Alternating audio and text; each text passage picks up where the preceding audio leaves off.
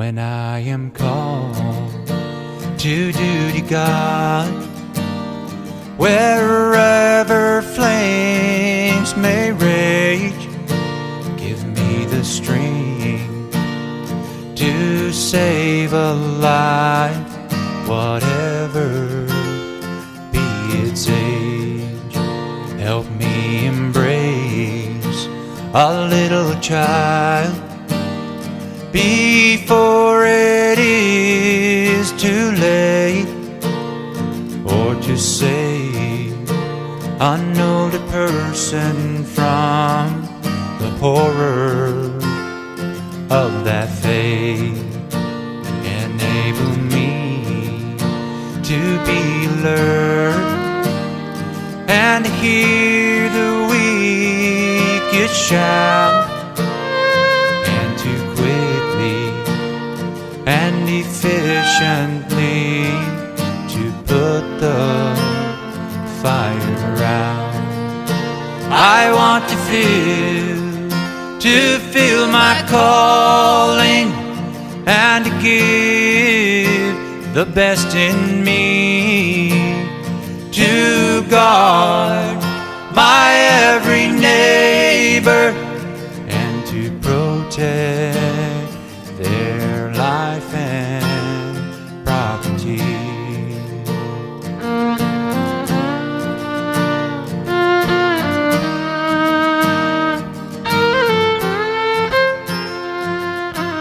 here we are. We're back.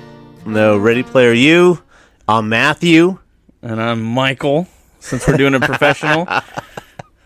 Yes, a professional because our next guest, he doesn't know me as Matt. When we were younger, you would call, ask if Matt was there, and he's like, "No, there's no Matt here. There's a Matthew." and uh, this guest is uh, my older brother Jerry. Um, he's been a firefighter for thirty something years. Uh, recently retired, and now he's gonna be our technically our third interview that we've done. well, the the first one we did was uh, With Out in, the in person. Ring. Yeah.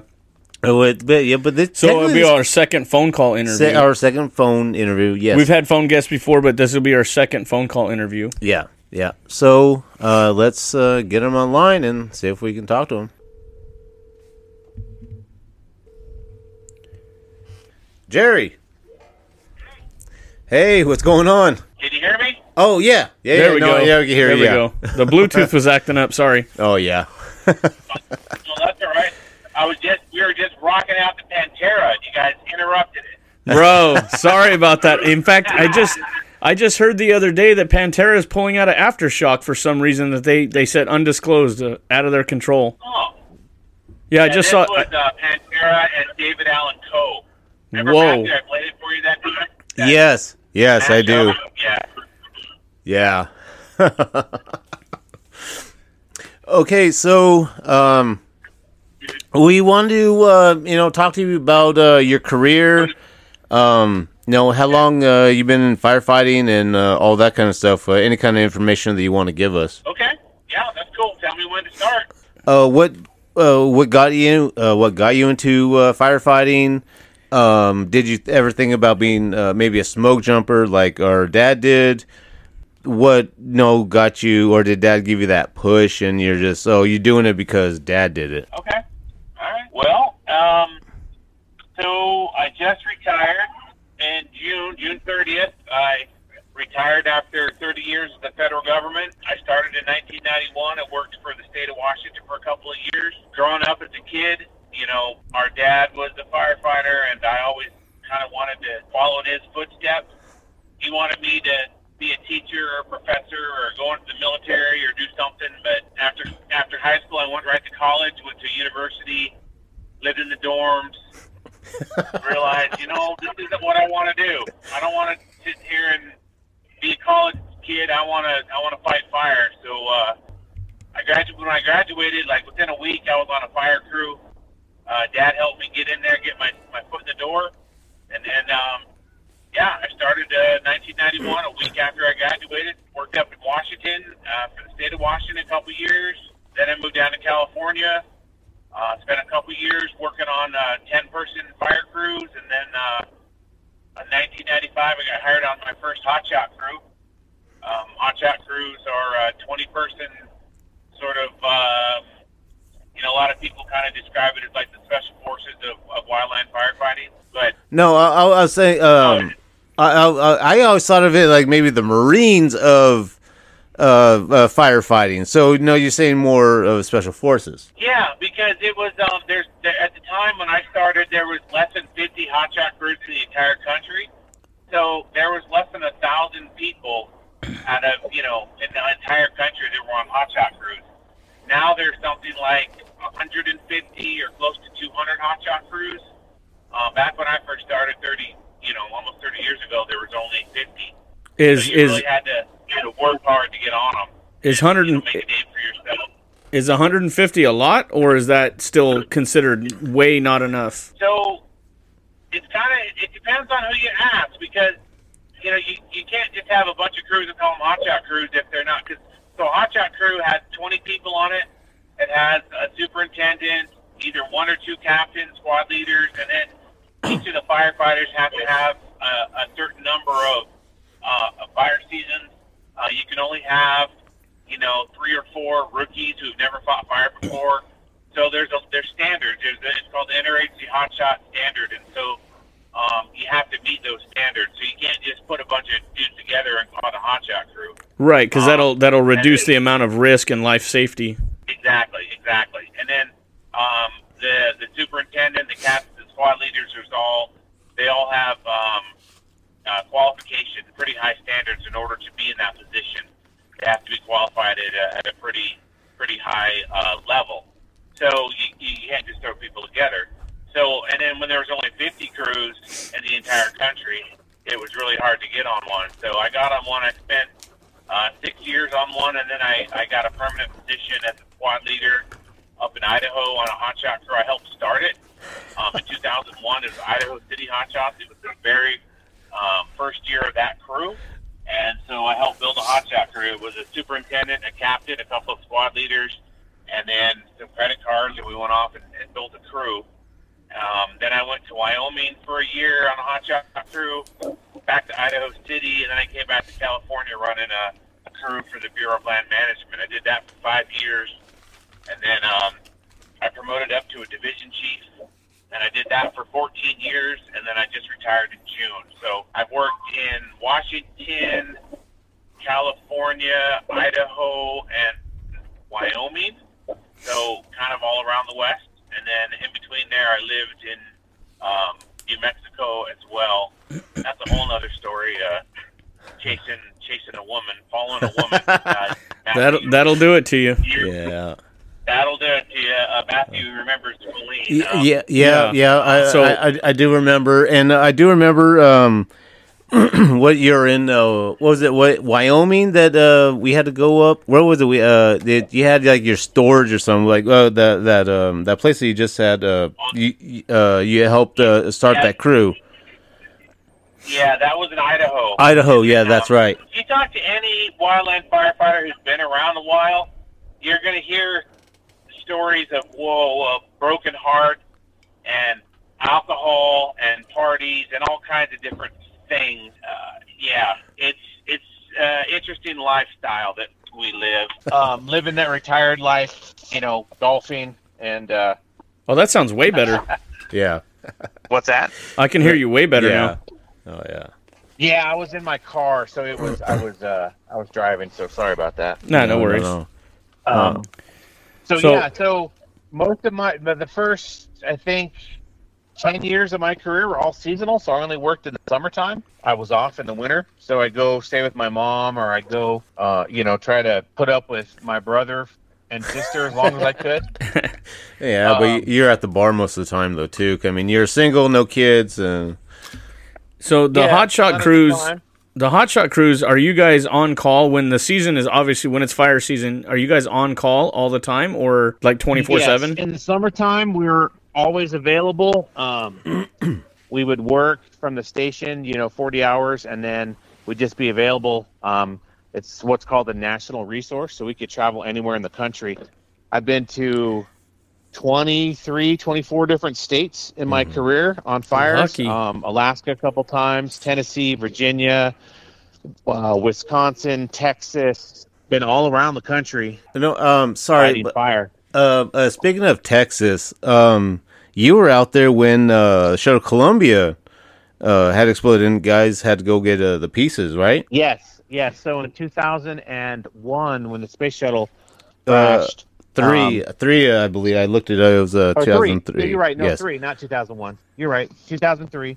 Yep. I went to uh, Texas and I spent three weeks there um, looking for space shuttle parts. They mobilized a bunch of uh, firefighters and uh, we went out there and did that. So And you were Yep, able to I meet up with Dad too, huh? uh, I didn't meet up with him, but he was there as well. He was Oh, yeah. in a different area. Oh, okay. Yeah. I, I I remember hearing the story, but I, I thought somehow you guys had uh, met up or something, so I might have heard a different. So I did cross paths with Dad a couple of times, once in South Dakota and then once in uh, 1996 in um, um, Yosemite. Did you know on you were going to cross paths with him, or was it like, a, "Hey, what are you No. doing here"? So I'm standing in line for dinner and I hear, "Hey, asshole!" and I look back and it's Dad. Yeah, Yeah, uh, that was uh that was uh, my brother's uh, n- uh, nickname from my dad. And his asshole, and he used to call me asshole junior. So, That's funny. yeah. um, so um, I heard that. I heard, "Hey, asshole!" and I looked and it's him. And then um, so we had dinner together and and breakfast in the morning, and then we ended up leaving. And so I only saw him for just that one night, but. Hey, but that's a memory that's going to live yeah. forever. Oh yeah. Oh yeah, for sure. For sure. How cool. Yep. Yep. And then um, you know, our, our dad died on a fire assignment in Colorado um in two thousand five. So, you know, obviously not great, but another memory, another Yeah, that's I uh, like- yeah, um, and w- where was that that picture of uh, you, Dad, and Jake? You know which one I'm talking That was about? in South Dakota. We were we were coming home from a fire in Virginia, and we got um, diverted to a fire in South Dakota, and we ended up meeting up with Dad and Jake then. Okay. yeah, no, that's Yeah. cool. Um, um, Um, no, um, actually, I was um, actually, I watched um, only the Brave the other night. Um, just because I know it's a Yeah. hot a hot shot crews, and uh, you knew uh one of the guys on that crew, correct? Yes, I know. Um, it's it's a movie. Yes. Yeah. Yeah. It's uh, uh, so it's- Eric Marsh, Eric Marsh, the superintendent of the crew. Um, I spent two weeks with him and the crew back in 2007 on a fire up in Oregon, and so I got to know him pretty well. Really, really good guy, Eric Marsh. He was from North Carolina. Just a really solid dude. And then um, that was you know, played by uh, Josh Brolin.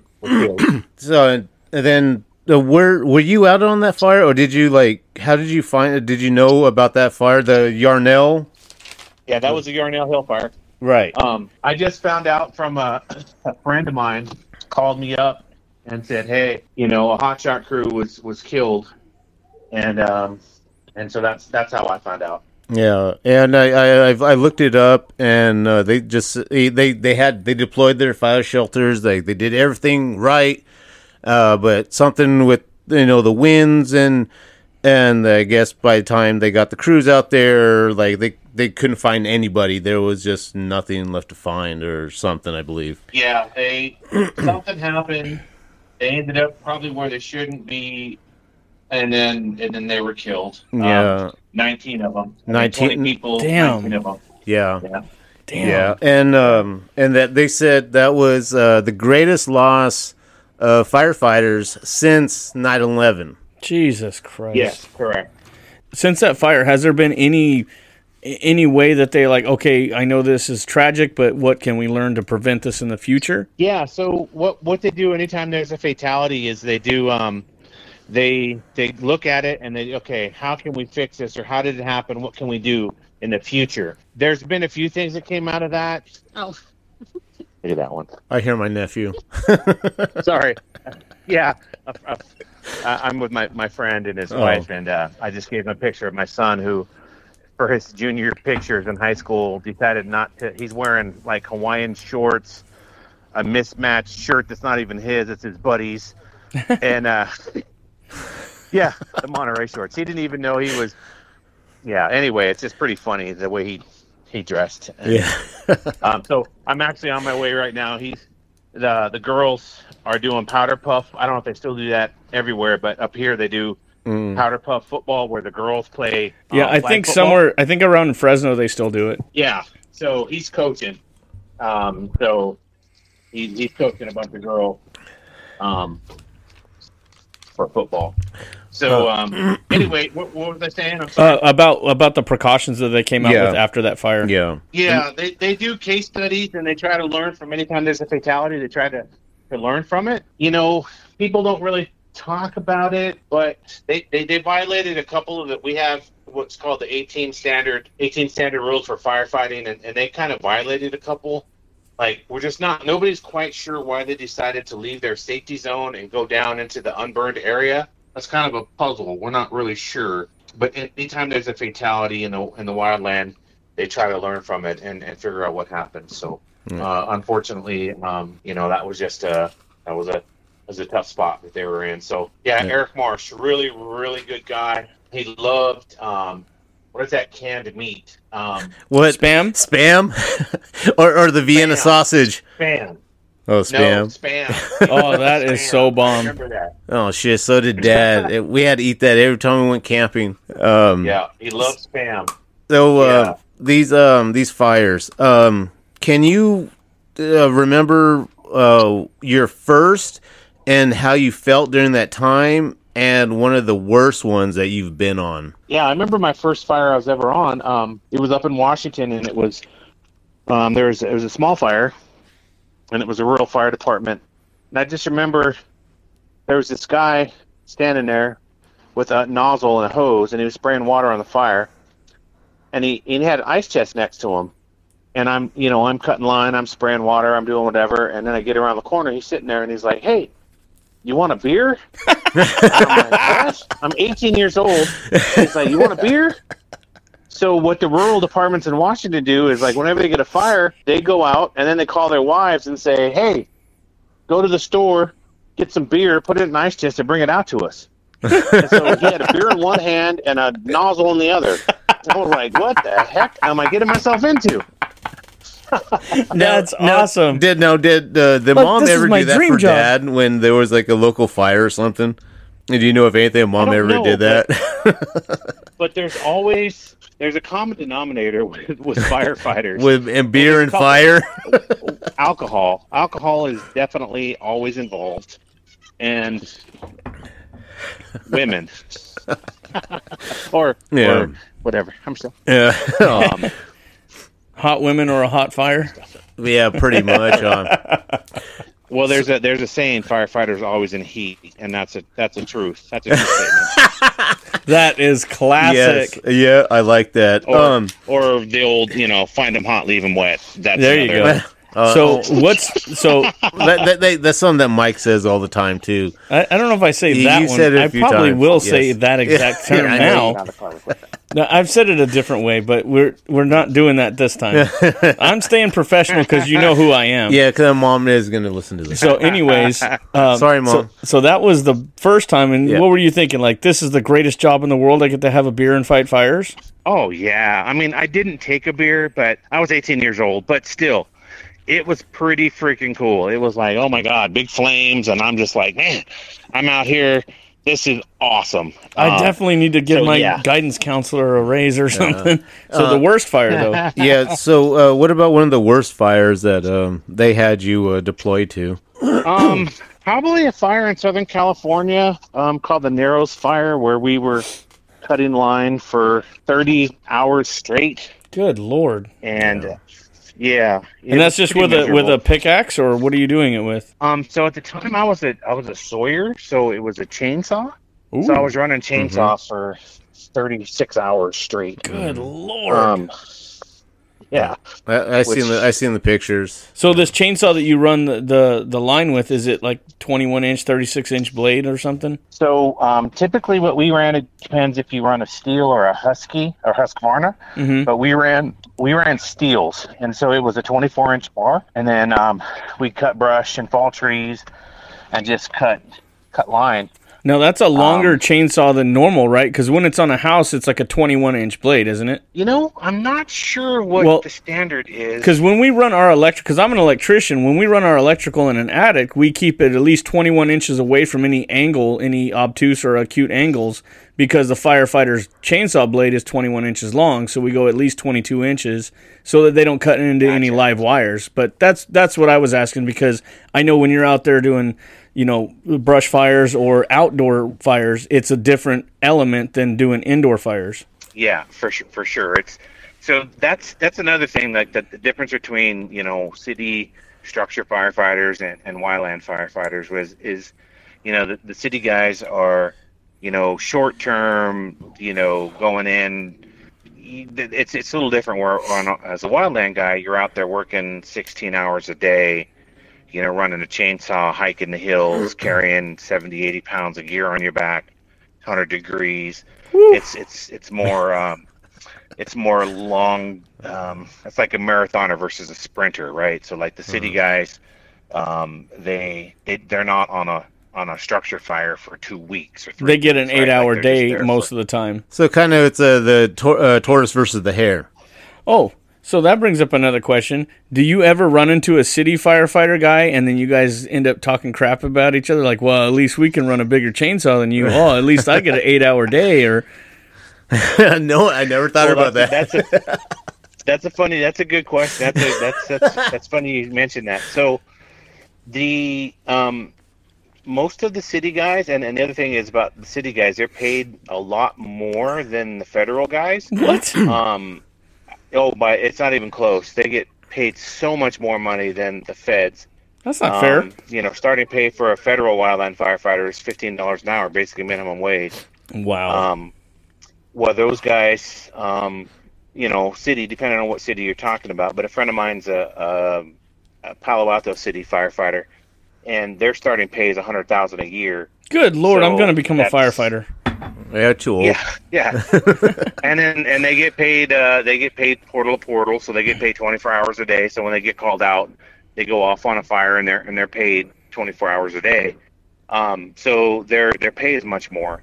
But when they get out there, they love doing it, and and they have a lot of respect for the wildland guys because they're not built or used to working, you know, 14, 16 hours a day for two to three weeks at a time. Like they're just not used to that and hiking the hills and you know they're usually on engines. They're not hot shots. They're not carrying 70 80 pounds of gear you know i think um Right, on well- a fire outside of, of phoenix is 122 degrees. So you go walk around in 122 degrees carrying 80 pounds of gear and go fight fire for 16 hours a day for a week or two.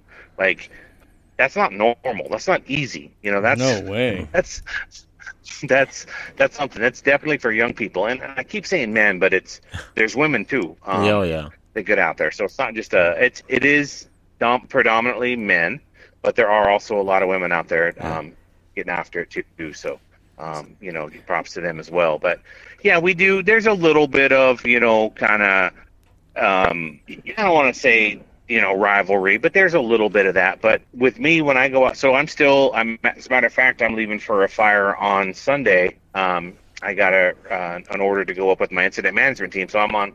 I'm part of a, a California interagency incident management team. I'm the liaison officer, and so I'm leaving on Sunday. And I'm uh, even though I'm retired, I'm now actually working for a local department, um, local government department out of Calaveras County, and so I'm going up to uh, a fire up in um, uh, outside of Crescent City. So Hmm. I'm gonna head up there, and um, there's a lot of local government, city firefighters that are um, sort of out there as well, and kind of under me, or like when I was out, when I was a Fed, I was supervising interagency, whether it's a local government or city, you know, county, state, whatever. It didn't really matter. So the the non wildland guys have a lot of respect for the wildland dudes who are out there doing it, and and the same is with them. Like I don't want to be a city dude. I don't want to go mess with you know overdoses and vehicle accidents and blood and guts and all that. Structure mess. fires. I, and I'm just stuff. saying, No, I want to work for the structure city fire Yeah. department, so I can just be the guy that pulls up in the Ford Explorer and says, "Yep, a match did it. I'm out," and get paid big.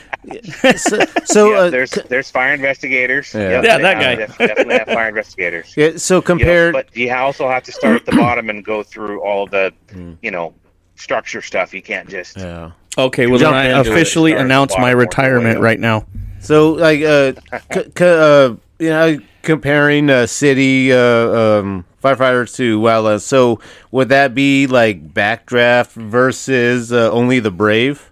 Yeah, right. There you go. Yep, yeah, that's, that's kind of like what it is. Yep. Now, Backdraft is Yep, probably the only firefighter movie I've seen. Th- and it, it was a great movie. Uh, it's I remember my our, movie. our dad would love. I remember he'd go rent it from uh, like the Blockbuster? corner store there there in uh, Charlie Lake, Washington when we were little. And and it was a good movie. That's probably I one of the first R-rated movies like my dad actually let me watch. Um, with that, but saying that and Lethal Weapon, I believe. You know, that's a that's a lost pastime is going to the movie store on a Friday night with your parents Yeah. and watching a movie. We need to bring that back. Yeah, and Jerry would We remember. used to rent VCRs. Well, there Yeah, is one blockbuster left up in Oregon. movies. Yep, yep. And um, so I um, so did you watch that movie, uh, Those Who Wish Me Dead, with uh, Angelina Jolie? She was No. so sh- it's supposed to be like a smoke jumper, and then I don't know. She messed up on a fire, and I don't know. I I watched it one time, and I'm like, uh, I, that's something I need to talk to Jerry about because I don't know.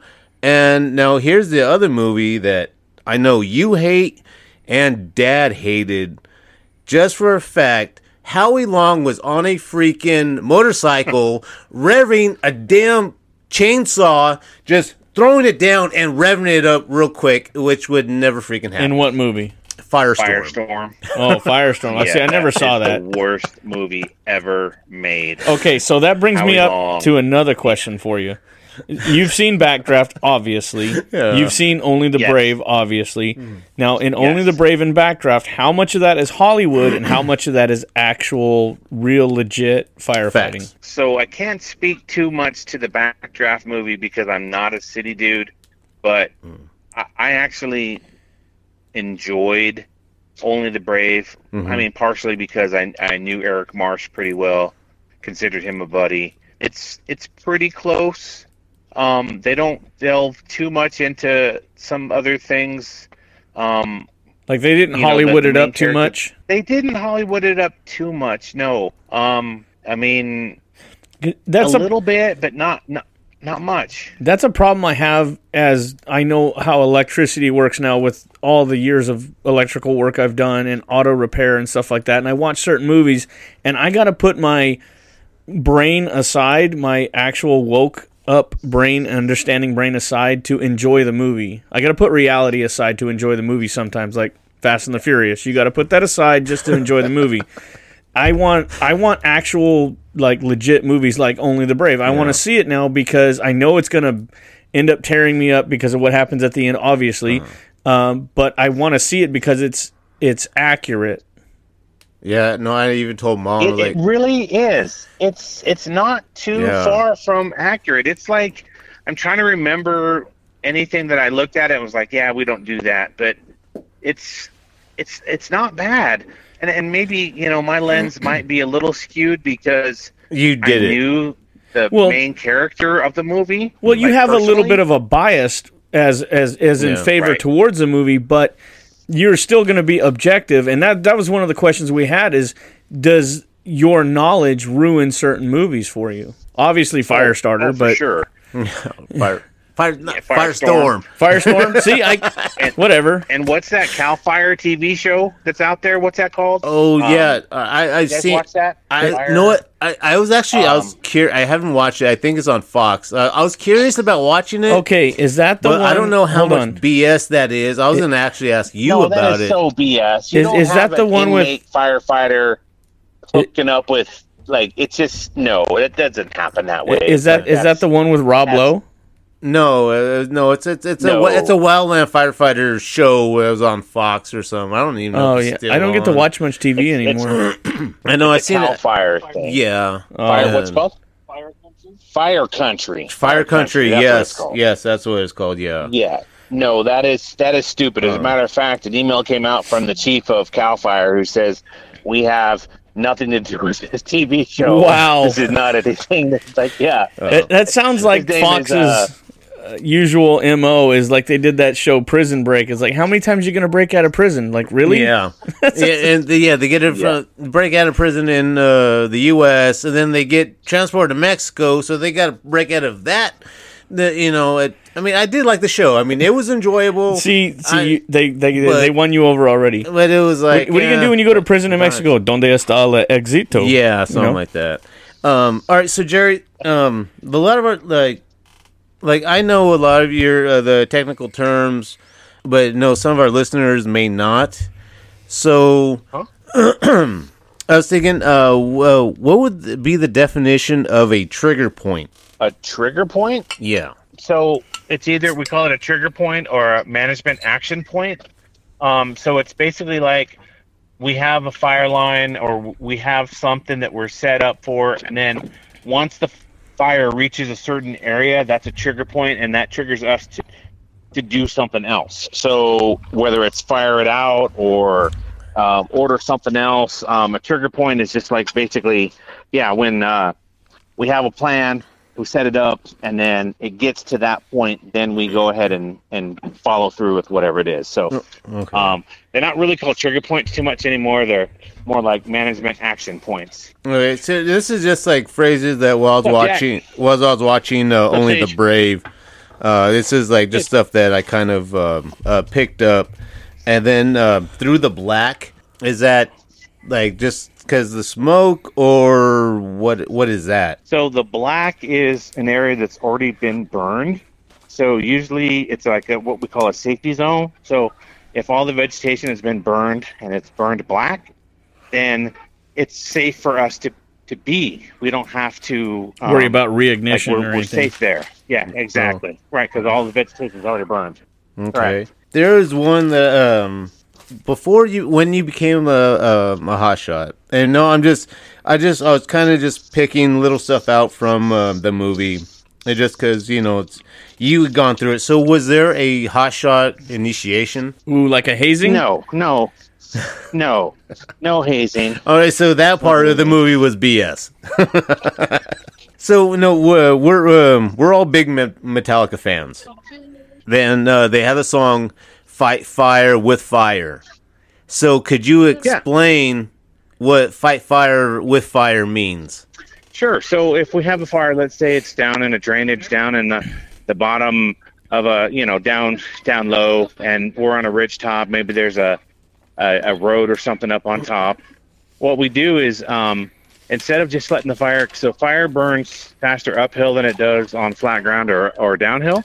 We would light the fire up on the top of the hill, and then that way, when the when the main fire from the bottom came up to us, we'd already have good solid black. So we we definitely do fight fire with fire uh, quite a bit. So we call it a burnout or a um, Fire break? You know, we just like it, yeah, like a fire break, but we intentionally light the edge of the road and get it get good depths. That way, when the main fire comes up out of the drainage, it just runs into dead, you know, already burned fuel, So and, and, and, it- and and it that that was that um uh like the kerosene uh, thing that Dad used to have when uh, he used to like the compost. I forgot what the that uh, big old like that tank that was just like dripping like the fire all Yeah, around. That's what you guys it's, use, it's called right? a drip torch. yeah, the drip torch. Yeah, Yeah, it's a drip torch, and it's a mix of um, three parts diesel to one part gas. Hmm. Um, and then you would you would do do that. Yeah. yeah. Is that is that what we see when we're like traveling on I five or something? and They're burning the grass out in the middle to prevent it. that's or... what they that's what they would use. Okay. Yeah. I, yeah. I was always wondering how that worked. So now I'm. So I never thought um, I'd get an answer to I that. actually, That's I have uh, one more thing, Jerry, to get your opinion on, and then uh, Mike has a question for you. Then uh, we'll let you go and um, Yeah. you know. Um, so I, I found uh, this uh, quote by Shakespeare, and I want to see uh, what your opinion on it is.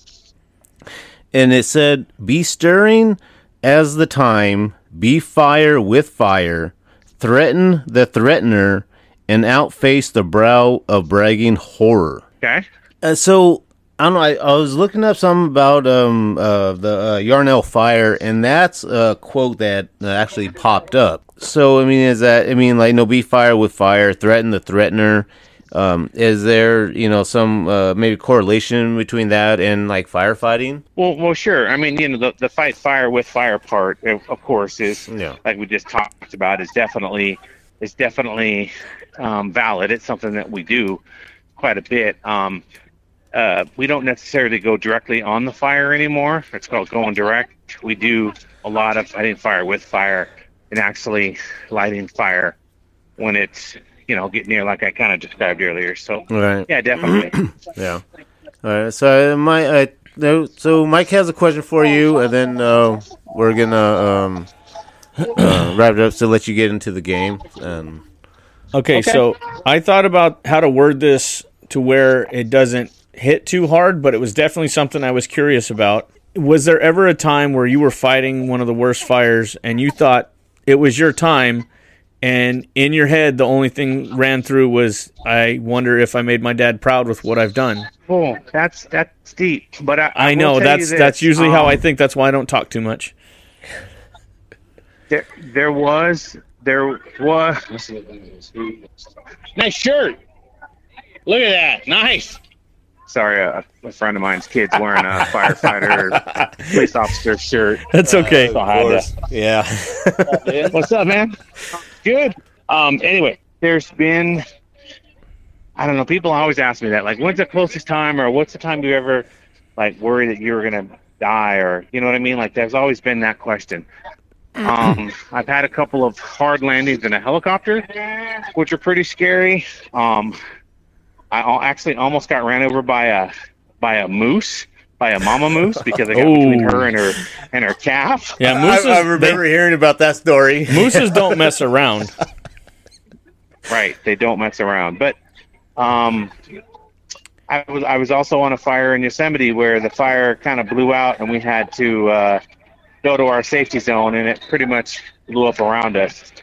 So Breaks down on the plate. yeah, but I I don't think at any time that I ever was thinking, you know, is is my dad proud of me because He already he, was already was. like yeah he i already absolutely knew you know we crossed paths a few times and i followed in his footsteps so i know i know he was proud of me yeah That's yeah. Yeah, that's so what that's what I was that. curious about. You know, like did, how hard did it hit you? You know, you're like you're like, oh my god, this is it.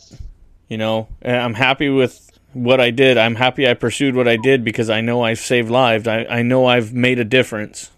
right Yeah. right Yeah. in in my in my sort of like my retirement email i i really mentioned i, I did mention you know my dad and Yeah. and he he never made it to retirement. You know, he passed away at 53, and so, you know, I always told myself that I wanna I wanna retire and I wanna enjoy, you know, afterlife or life after fire. Yeah, And and I did say that, um, 25 yard. you know, I think my last little sentence was, "Dad, I made it," because he never did, and I and I was able to. So yeah. I definitely um, am, am obviously happy and, and proud that I was able to. Yeah, it, um, and it was make it to retirement and enjoy it. Yeah, it Even- was uh, it was be- uh, beautifully written. Uh, I I read it and because you shared it and E- even you saying That that, as that last sentence, and I never got to meet your dad, but I've hung out with you once or twice, and uh, being a snot nosed teenager.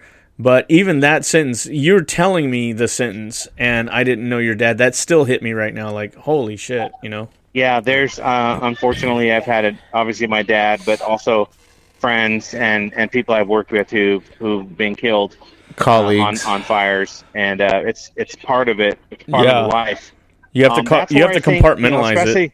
absolutely, and and I think also for the these these young kids that are coming in 18 19 20 years old and they're making $15 an hour and they're risking their lives sometimes dying it's like and I, I get it it's for you know a good cause and they're they're trying to save things you know i mean i get it but Yeah, man like they don't they don't know what they're getting into.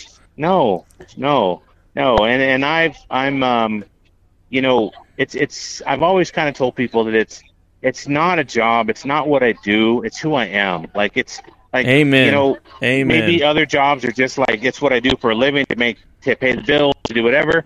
But for me, it's not what I do; it's who I am. I'm, I'm, you know, I w- well, I'm, I guess I'm not anymore, and that's something else I've also had to kind of I'm out. figure out in my spot in, for myself is I'm no longer the division chief. You know, I'm no longer Chief Martinez. I'm no longer the guy in charge of this or that or whatever.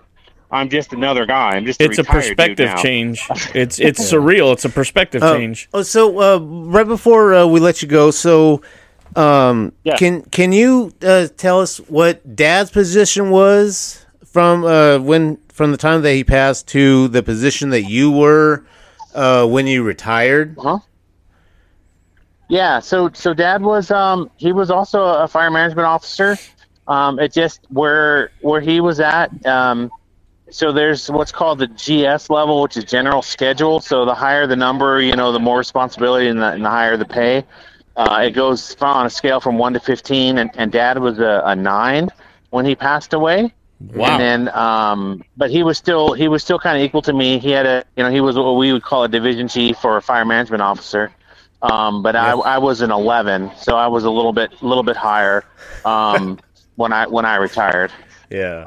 No, no, that's Yeah. yeah. And uh, a- a- FMO, that's what I always uh, was hearing. I know the FMO nine or FM, FMO eleven or Okay, so um, Yeah, uh, y- fire management officer. yeah. y'all know me. You know I'm a uh, uh, um.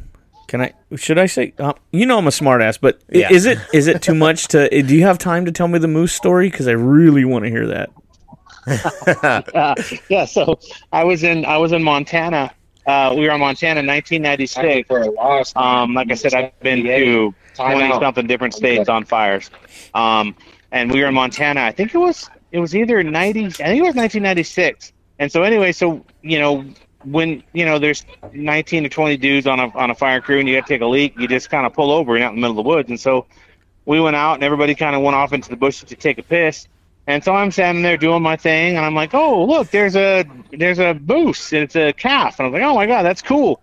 So you know, I doing my thing and just kind of looking, and then all of a sudden I hear this this snort and like this like this noise.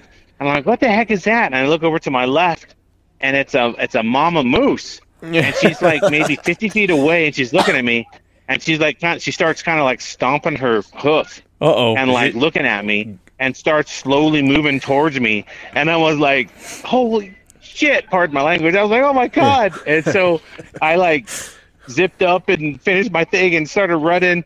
And then she kind of like was moving faster and i was running to the bushes running, running to the buggies to the crew carriers to the trucks uh, getting chased by a mama moose. And that's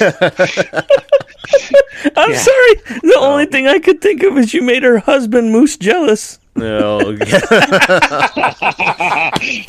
um, yeah that probably wasn't happening but yeah I, yeah and, I was uh Well, you could spin Uh, the yeah, story that that, way because you live to, Yeah. to, to tell the story. Like, hey, man, I made a moose Right. jealous. Have you done that? and I've heard the story before, but I heard it before, and it probably been at least thirty years since I've heard that story. oh, you know how many times I'm going to replay this? Because it's funny. That's oh good. yeah, That's no, a good one. No, I no, I like that that's a good that's a good Yeah. spin on it yeah, yeah. yeah but people always you know people always think oh you were you probably some fire that was gonna burn you up or kill you. And I'm like no. No, a moose I almost almost, kicked almost got stomped by a moose.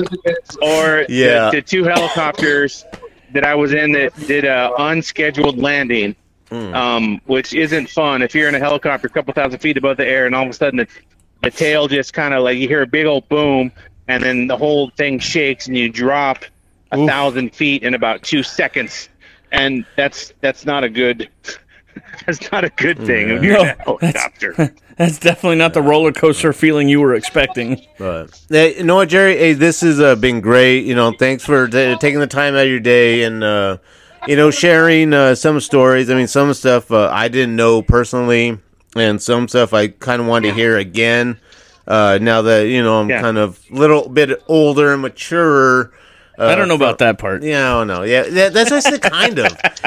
Um, but hey, you know what? This has uh, been great talking to you. You know, this has uh, been uh, really good. Uh, Mike, do you have anything? Um, Uh, I just want to say I appreciate what you've done for everybody. You, Yes. You've risked your life to do what you love to do and to save lives, and you and you're. I appreciate you being a part of our tribute to firefighters all Yeah. around the world. Not only your dad, but Yeah. you know the people, the uns unsung heroes of people who go out there who never get known, but they risk their lives for the safety of others. Yeah, and this is what the the whole episode was. We wanted to do an interview with you, um, have it be a little tribute to our dad, but not, Given given that the birthday is and then dad, no, no, Yeah, dad's uh, on birthday's on Sunday. Sunday. Uh, and he would have been uh, seventy two. Uh, but you know, it's it's Yep. not just for you two. I mean, it's any of our listeners that are firefighters that you know have gone through. Um, you know, that I mean that'd be you know at least they get another perspective, and you know people that you know look down on oh you're a firefighter, you know why you jumping in a fire, you know. But I mean this way, you know they can get more of uh, the other side of the story, and they actually find out you know what the hell's really going on before they make any kind of judgment on that kind of uh, lifestyle. exactly. Yeah. Well, I, I appreciate you guys inviting me on, and then, um, you know, I'm, I apologize for the sort of hectic. Uh, Don't- you know, don't- with don't worry, I'll do my best to fix that in post. all oh no no no th- no this, this came this came out great. Another time. yes, yes, Don't worry it about it, brother. You did time, awesome. If you, if you want to, guys, yeah, if you want to have me on another time, or I'd love to, to chat a little bit more about some more specific things. And I've got all kinds of crazy stories of, uh, I don't know, pardon the, the sort of language, but the loose women and the, the fast women and the the Yes. booze and the other side of the wildland fire that people don't talk about too much because I don't know, it's not appropriate, but it's the real thing. All And- of, and That, that that's will- why we'll definitely save that for a different episode because this is the one we Yeah. want the family and, to hear. And then this is an episode that mom Okay, is not 'cause- going to listen to. Right. that will be a Be- mo- uh, episode that mom Okay. you cannot So- listen to. right. But uh, uh so we'll save all that good uh, stuff for the episode yeah. where because we normally just uh, don't give a flying f and say what we yeah. want, and we will Yeah. save all that for the other episode. Yes, and this is going to be. Try, try, try and keep Let's us do it again. Just try and keep us our, our cleanest episode as we can. But you know, what? hey, thanks. Damn, almost an hour. I was thinking maybe 20, 30 minutes, but you know what? This has been uh, great, Jerry. Thank you for uh, being on here, and definitely we're going to have you back. Appreciate having you, brother. all right. All right, Okay, appreciate talk- it, guys. Thanks all a right, lot. Okay. Thanks. Bye. All right, take care. We'll see Right. you. Bye. See ya. Okay, so how cool is that? That was fucking awesome. I definitely learned some shit that I didn't know, Yeah. and I'm thinking that maybe we play Fight Fire with Fire since we brought it yeah, up. Yeah, I say let's do it. I want to play the whole song. Yeah, and we'll Yeah. just uh, turn it off real quick. Yeah. And just, uh, you know, here's the Metallica's Fight Fire with Fire because as a firefighter, you have to fight fire with fire. Amen to that.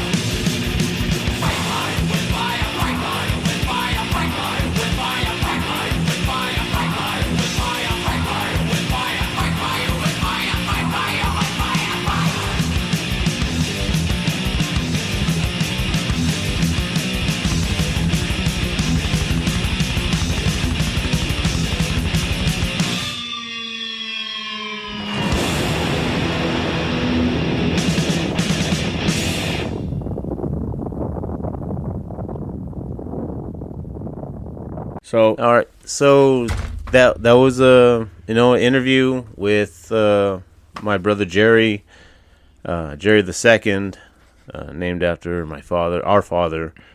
Um, then he, you know, he followed in his footsteps. Uh, you know, firefighter, and he became really successful. And uh, like he said, um, you know, not a time that he was on a fire um, that he didn't think that uh, our dad was uh, proud of him because he knew he was because you know he was doing something that he thoroughly enjoyed.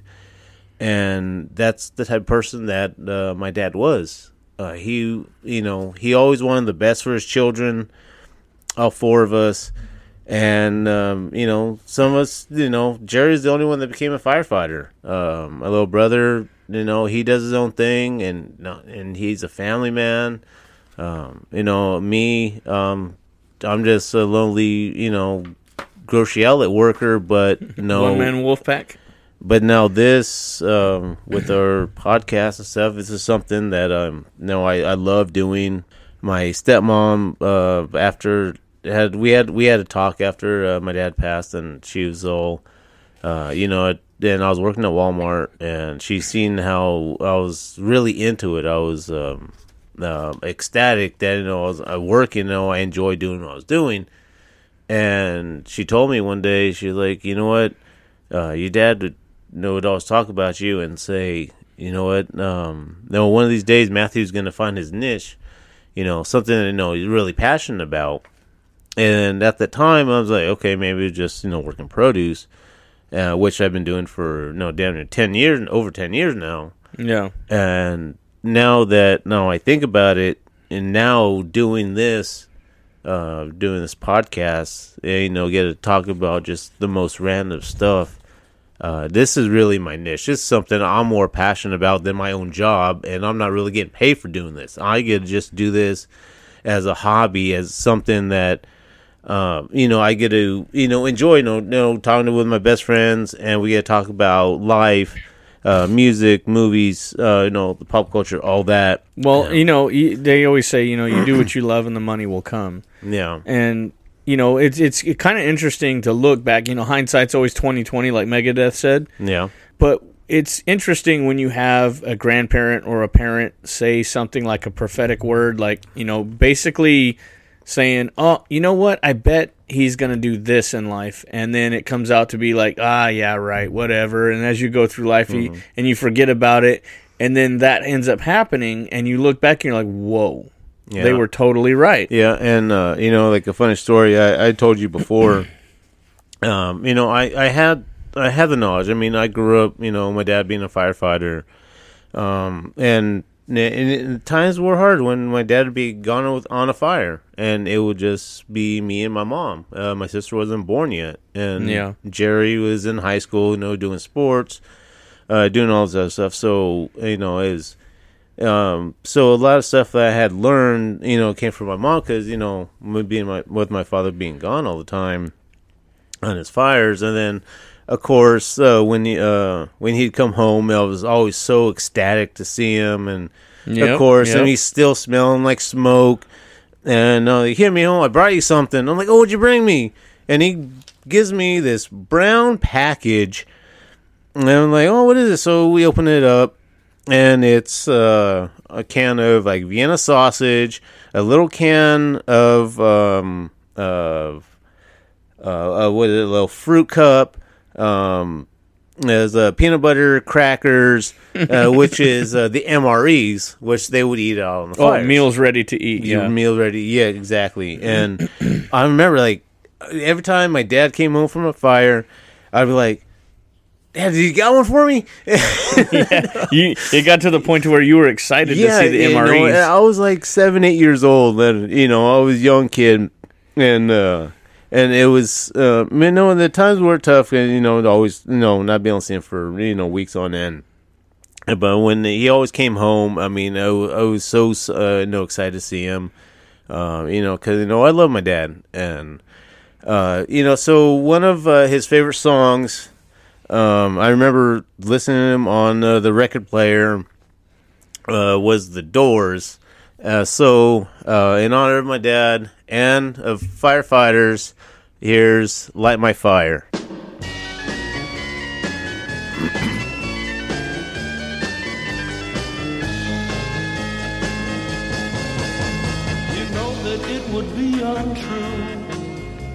You know that I would be a liar if I was to say to you, girl, we couldn't get much higher. Come on, baby, light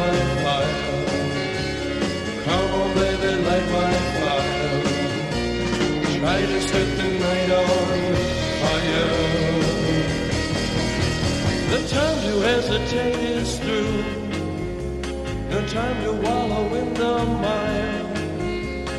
Try now, we can only lose. And our love become a funeral pyre. Come on, baby, light my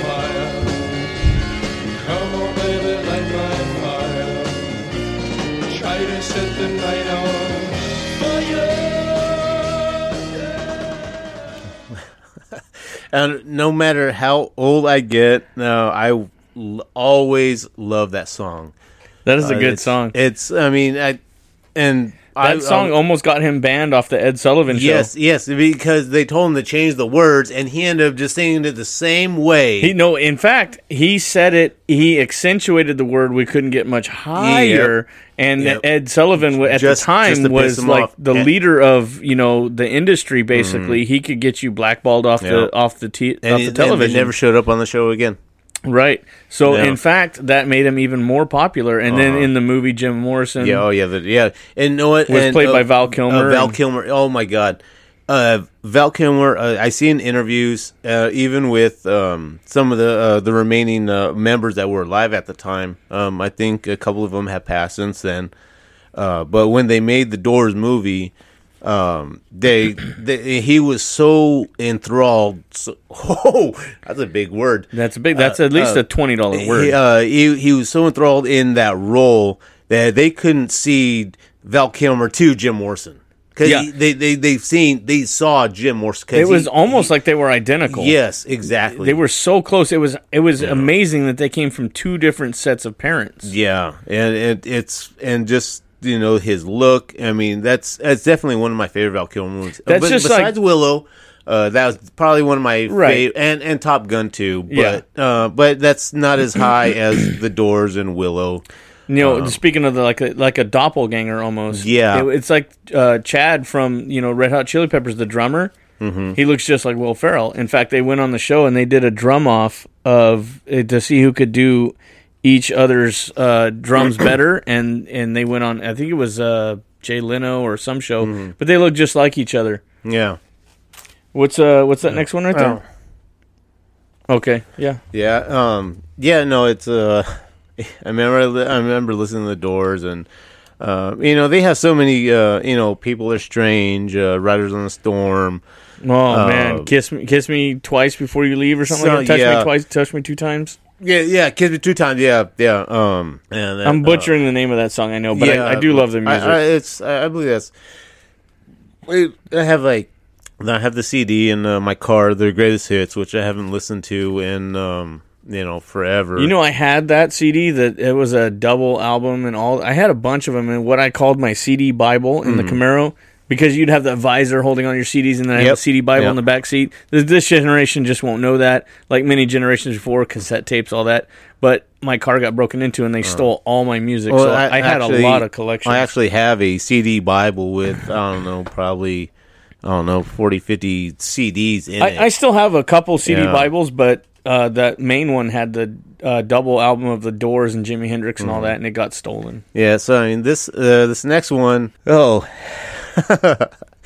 um, no, I remember listening. to this. My dad had this on tape, and it was I was probably like seven years old. My sister was little, and uh, it I don't know what uh, what it was about this song. I mean, like I don't remember watching the movie, but I mean this was always my favorite song, and I remember uh, my dad had those one of the big uh, uh, uh, camcorders. They only Oh, had yeah. to have like you know like America's uh, Funniest Home Videos, like the big old thing. yeah, yeah, the one that took know. a full size VHS tape. And this was uh, eighty nine ninety. Yeah. And um, I remember my dad sent me the tape, and so I'm sitting there singing with my sister sitting next to me, me singing this song, and you know it just it brings back. It's like holy crap, and that's even to this day. Uh, I hear the song. I've heard uh, uh, Pennywise. Uh, they did a, a cover of this. Yeah. Um, I've heard. I've seen the video uh, plenty of times. Uh, so here's uh, Benny King with "Stand by Me."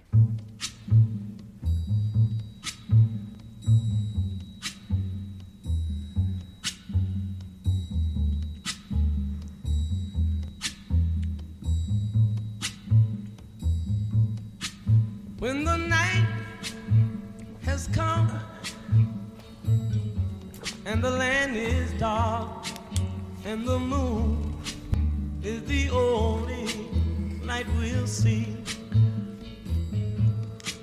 No, I won't be afraid. Oh, I won't be afraid. Just as long as you stand, stand by me. So, darling,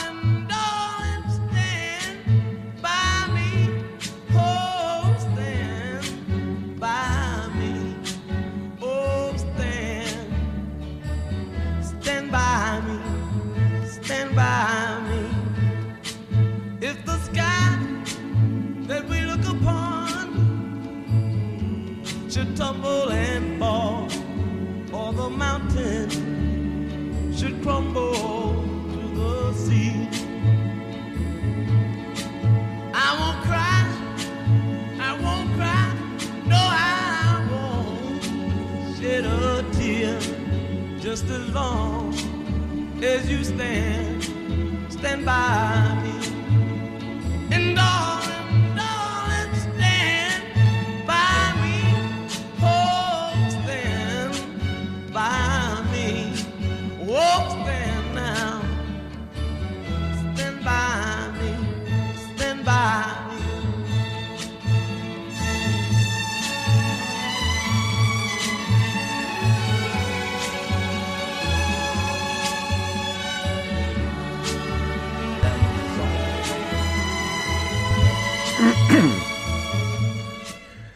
Yep.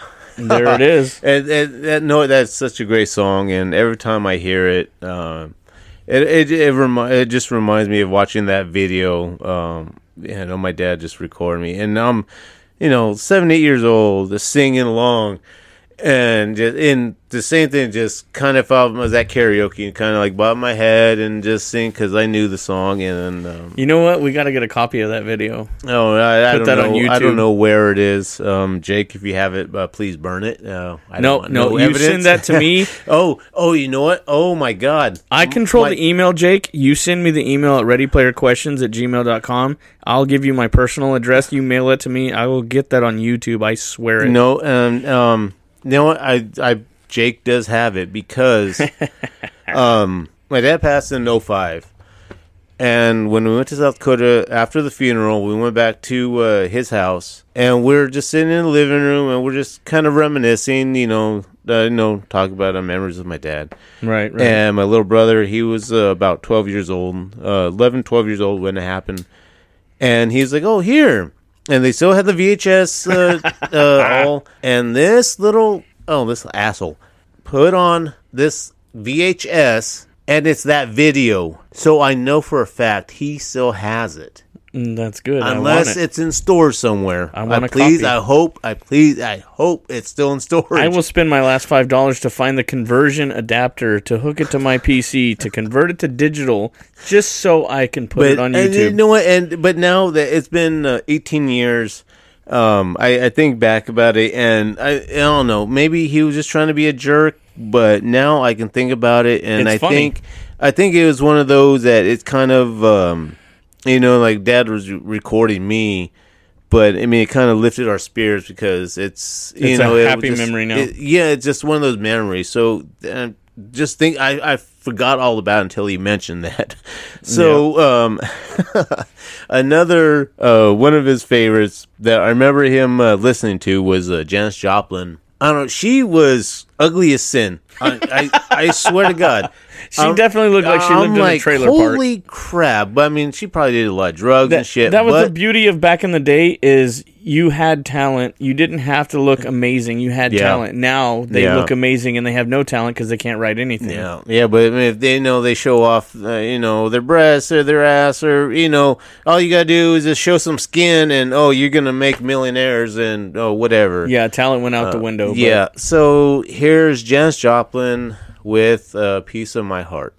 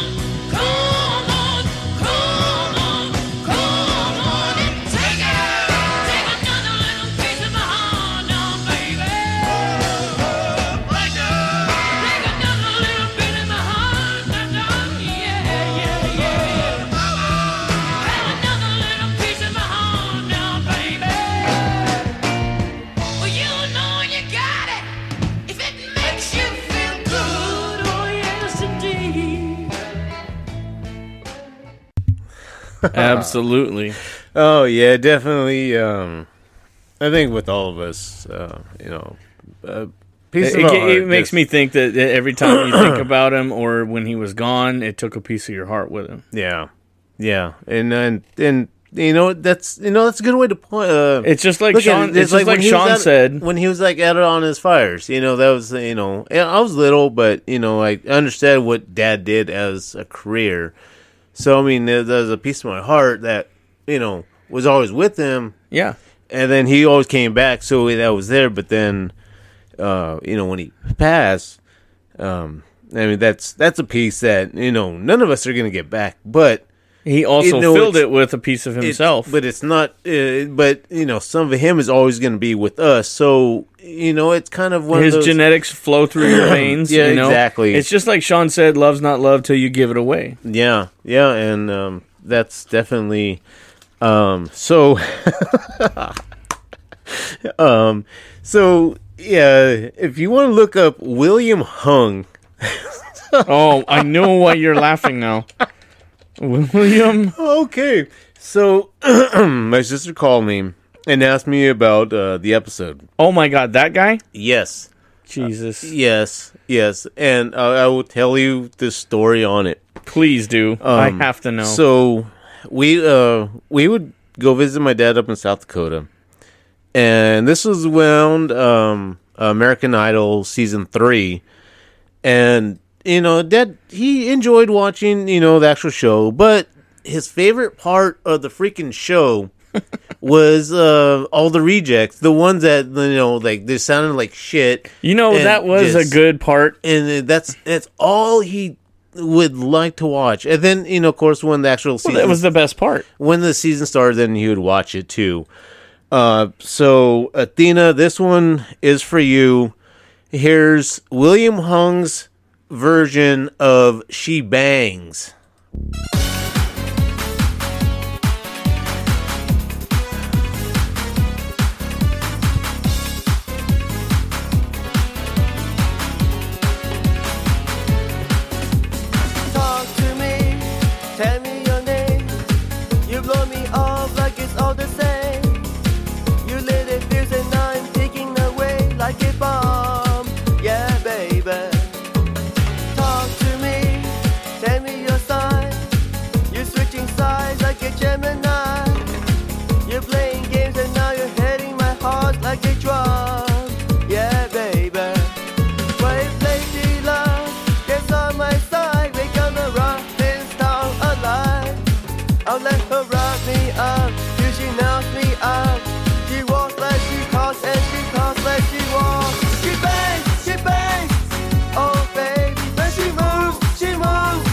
I go crazy cause she looks like a plum, but she sings like a bee. Like every girl in history. She bangs, she bangs. I'm by the way she moves, she moves. No one ever looked so fine. She reminds me that Okay, this now, yeah. one thing on her mind. Oh, oh my god! I, never thought I'd have to hear that song Oh, again. and you know what? It's funny because I remember uh, sitting in my dad's living room uh, watching all these, and um, I believe um, I think that's the same season. Um, Melinda Lira uh, from Hanford was on. Um, we had somebody uh, from Han- Hanford on there. yeah, yeah. I, I believe that this was uh, the season that she was on. I I, I can't believe. Um, Believe it's not butter. uh, I'm not uh, 100% sure, but I believe this is because I remember watching it with my dad, and I was like, I believe that she was on there. I'm like, Dad, look, oh, I know her. And he's like, What? And I was like, No, she's from Hanford. She's from where I live. You know, we went to Wow. church together. She always had a beautiful voice.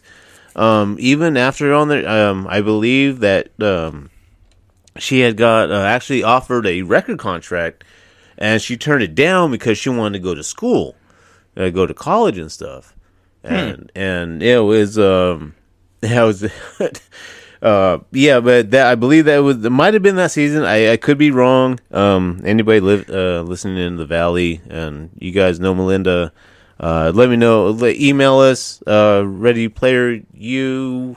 Ready player questions at well, gmail.com. ready player questions. Thank you. Sorry.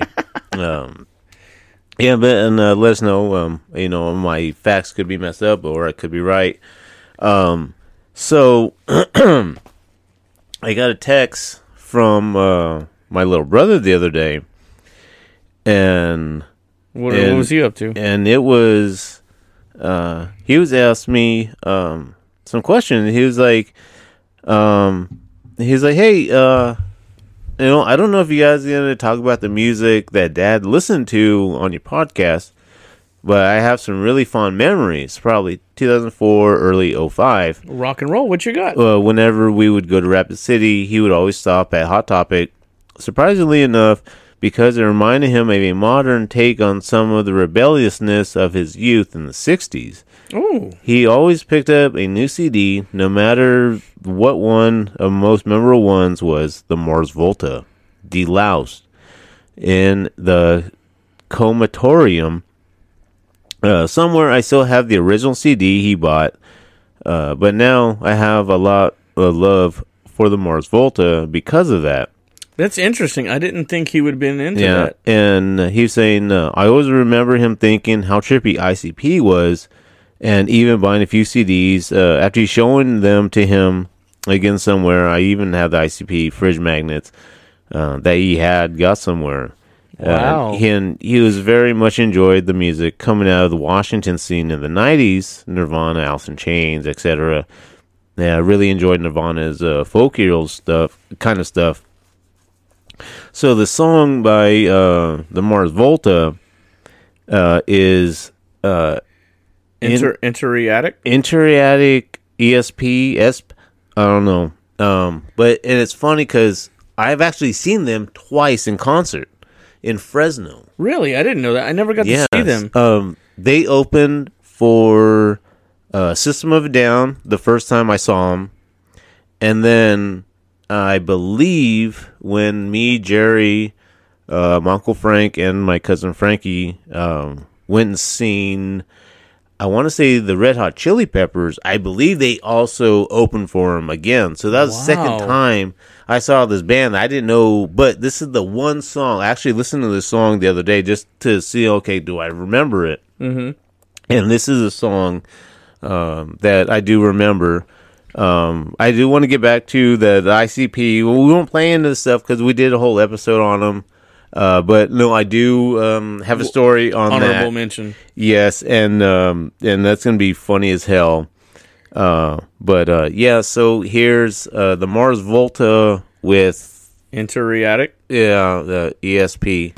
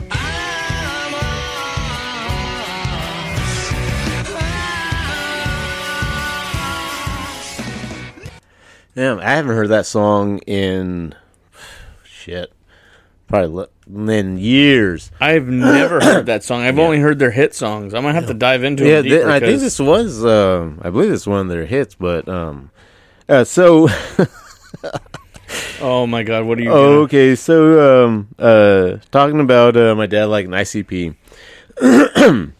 so, um, I remember um, I was a visiting one year, and this was um, I don't know, probably early two thousand and one, two thousand two. Um, I believe Jerry was um, uh, stationed in uh, New Mexico, and uh, so he, he called my dad and they're on the phone and uh, he's like oh jerry's uh, at this concert uh, singing and sang icp and sang clown posse whatever. I'm like yeah so what i've already seen him because i saw him back in i believe it was like 2000 99 2000 something like that right.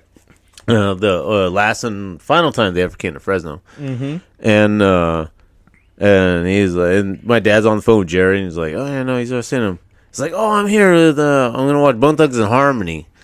I was like, "Okay, I haven't seen them." Ooh, he got to see him before you. Oh, I, I was pissed, Uh, but I did get to see them. Um, you know, about like six years ago. But it wasn't all the members, but you know, I can still say I got to see. Yes. Yeah, so Jerry got to see uh, Bone Thugs and Harmony before I did, but I just saw Insane Clown Posse before him. So uh, now this CD that um, my dad came across was uh, their uh, Christmas. It was a, um, a Christmas CD. Oh, the Santa one. Yes. And uh, I remember my dad calling me. He's like, "Oh, I got this. I remember you liked that band and St. Clown Posse song." I'm like, "Yeah." He's like, "Yeah, it, um, there's these songs, uh, uh, Red Christmas." Uh, I know it Santa's, said a Santa's couple- a big fat beezy. and, and then yeah, and he's like, "Oh yeah, then uh, there's a song, uh, uh, Santa's a big, uh, Santa's a fat bitch," and I just started busting up laughing. I'm like, "Oh my god, my dad actually bought Insane Clown Posse CD with, you know, like three or four. He's supposed to say it PG so mom can listen. oh, hey, that's the name of the song. Sorry, mom. I know, but but yeah, you, you know how dad was. So Um, if you want, if you want to look it up, you can look it up. But I remember I used to leave the house in the morning to get to school in high school, and that song came on around Christmas time, and I used to hit record and then leave for the day, and then come back and listen to the tape later to see what it recorded, and they had played that, and I thought it was absolutely hilarious, and I didn't know who it was that was doing it at the time. Years later, I figured it out, became a huge fan, and I thought that was the greatest thing ever. I didn't know they put it on an album. I thought it was a one-off comedy thing they were Yeah. doing, and to find out years later you had that album, Yeah. and I'm like, oh my god, yeah, that's that was amazing. on the, the Forgotten Freshness uh, one and two. yeah, that's really cool. Yeah. Um, I wish we could play that right now because I would love to hear it again. But yeah, we're gonna um, keep it PG uh, this episode. No. Um, so uh, another one of uh, Dad's um, you know favorites. You know he he loved Johnny Cash. Um, I mean, eh, I don't know. I don't know anybody that really doesn't love Johnny Cash. I'm a huge Johnny Cash fan. I'm a bigger Willie Nelson fan. oh yes, But I gotta, definitely. I gotta say, Johnny Cash is definitely up there, legendary status in the in the country music that I Oh listen to. yeah, yeah. Um, it's just um, uh, after uh, he had passed, after Dad had passed, um, that's when uh, Johnny Cash had came out with "Hurt," and you His know, whole album was covers yeah, right before it he was, passed. Was, and um, but no, I had gotten into uh, an argument with somebody online. Uh, he's like, "Oh no, this is original," and Nine Inch Nails uh, were the cover. I'm like, "No, Nine Inch No, Nails totally did the original." I Uh, think and- you told me about that, Yeah, and I I'm even like, backed you up because I'm like, yeah, no, the they're they're full of crap. About? I mean, like you know, I, I you know me. If, if I hear, I see something, I'm gonna look it up. I know I'm, we got we got into a debate over it wasn't even an argument it was a debate over the metallica lyric on the black album one time Mm-hmm. Yeah. and you know no it's he is known and i'm like no Yeah. and and you were right i had to go pull the cd out look at the when they used to put the lyrics in the album yeah, in the CD and look covers. Yeah, yeah, and um, you know, you know, my uh, my dad he loved Johnny Cash, um, and this is probably. mm, I don't know. I could be wrong, but this might be one of his uh, favorite songs. it, it's So- one of the most famous because Yeah, de- everybody's covered it definitely, and you know, and it kind of ties in uh, to Definitely ties in the episode. too. yeah Um. Uh. So here's uh, Ring of Fire.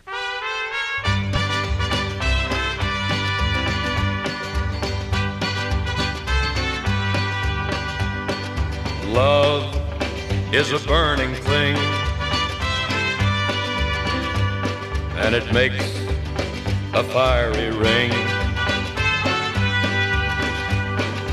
Bound by wild desire,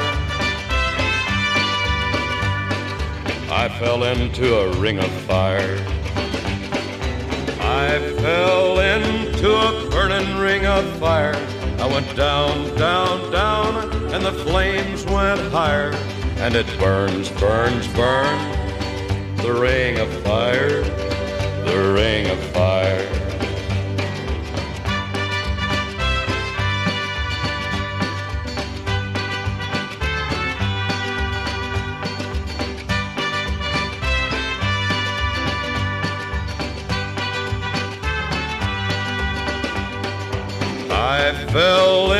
Into a burning ring of fire. I went down, down, down, and the flames went higher.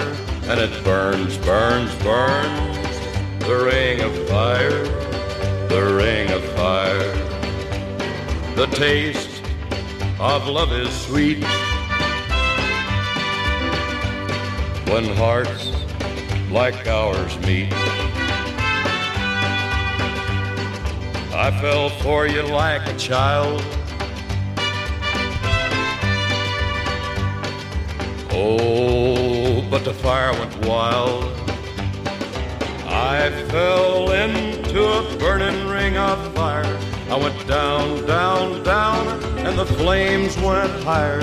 And it burns, burns, burns. The ring of fire, the ring of fire. there it is Yeah, i still so- love that song Yeah. Um. there's been so many covers of that song Yeah, I, I've heard uh, a few too.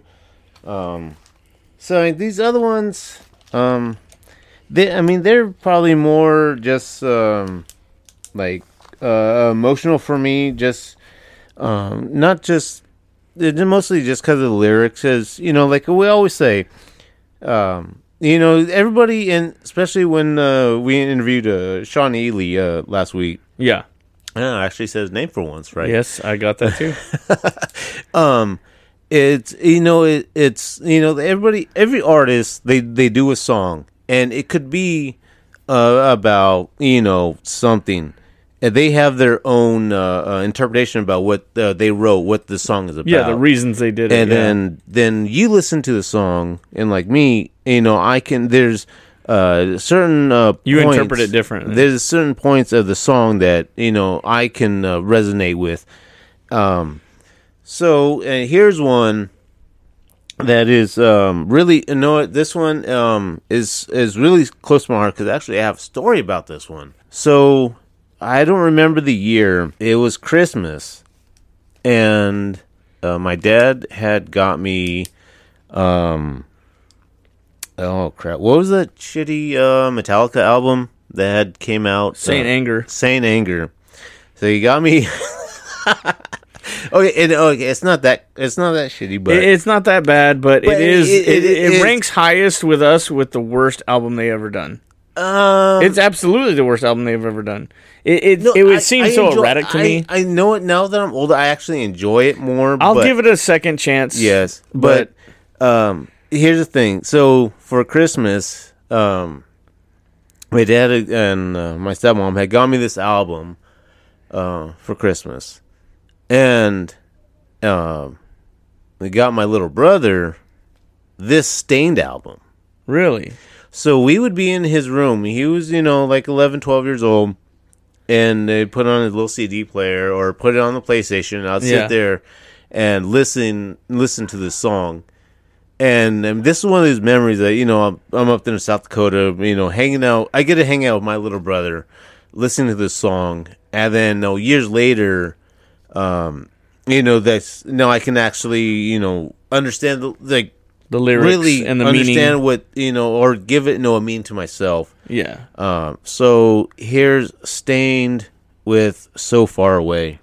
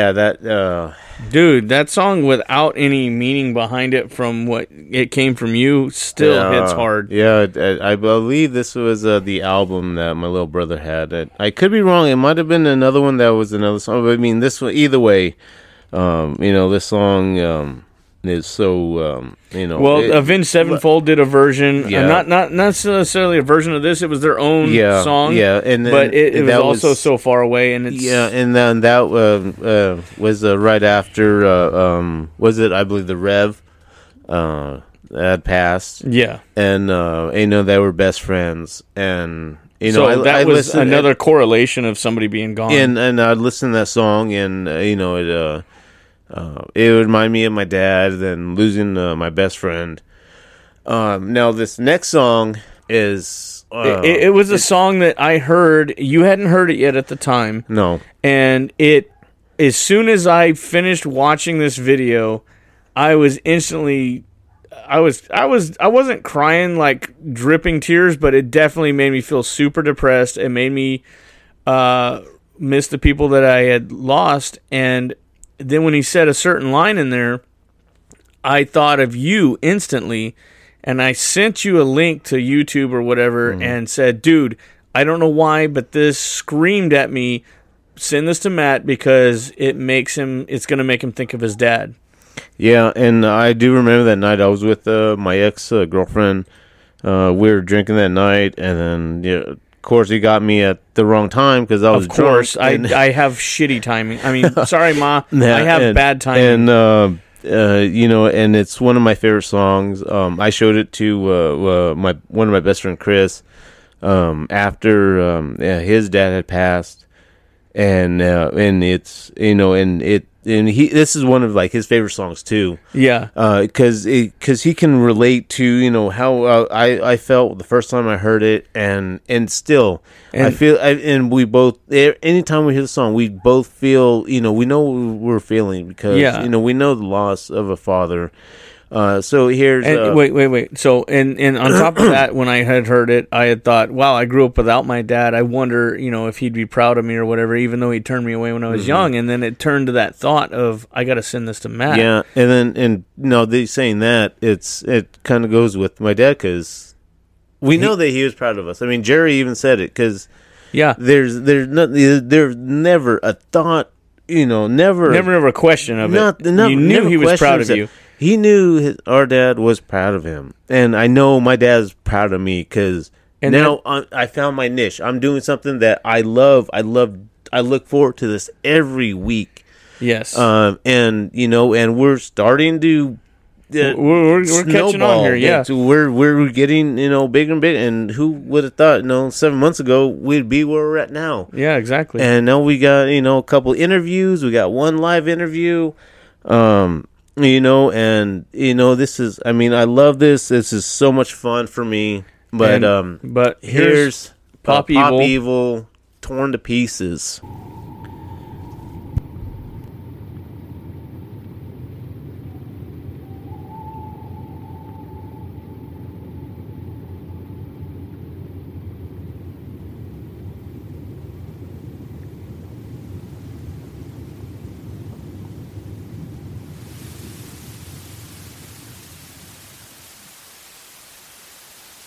This is just the lead up. He's sleeping on the couch and he's had a bit too much to drink. And he wakes up to the TV coming on. And uh, an old videotape is in there of him watching some memories of him and his dad. I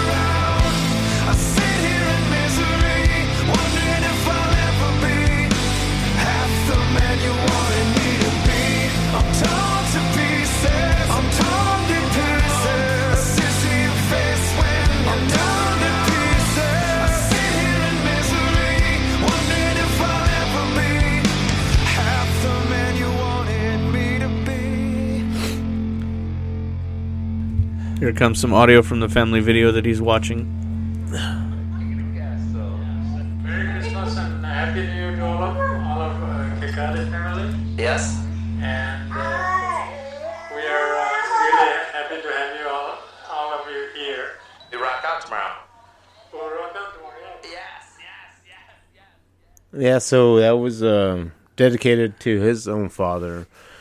that um, that oh, that's that song's uh, Yeah, it hits me hard every time. That's I- why I don't I play it that often. It's one of my favorites, and I don't play it that often. But it ties into the videotape of your dad filming you singing that song. Yeah. and, and this fell right into it. And I came across it one day, and I was like, "Oh my god, I have to tell Matt about this." And you hadn't seen it yet, and you told me that story about being at your ex's house, and totally the wrong time. I said, "I'm sorry, dude. I had to do it. It came over me like I can't. I can't say no when God tells you to do something. I had to send it to you." yeah, no, no, it's uh, and no, I'm I'm glad too because um, Yeah, and it's Uh, affected other people's lives yeah, too. you know, I was able to you know show uh, and yes and saying one of my best friends, you know, Tim or whoever, uh, you know, go ahead and uh, email us and uh, Yep. you know, tell well, me how many. it's many. already been said, so it's out yeah, there. tell me how many times I've said oh, my best friend. Uh, So we'll, we'll Um, um, so um is well I want to play a clip of this Okay. last one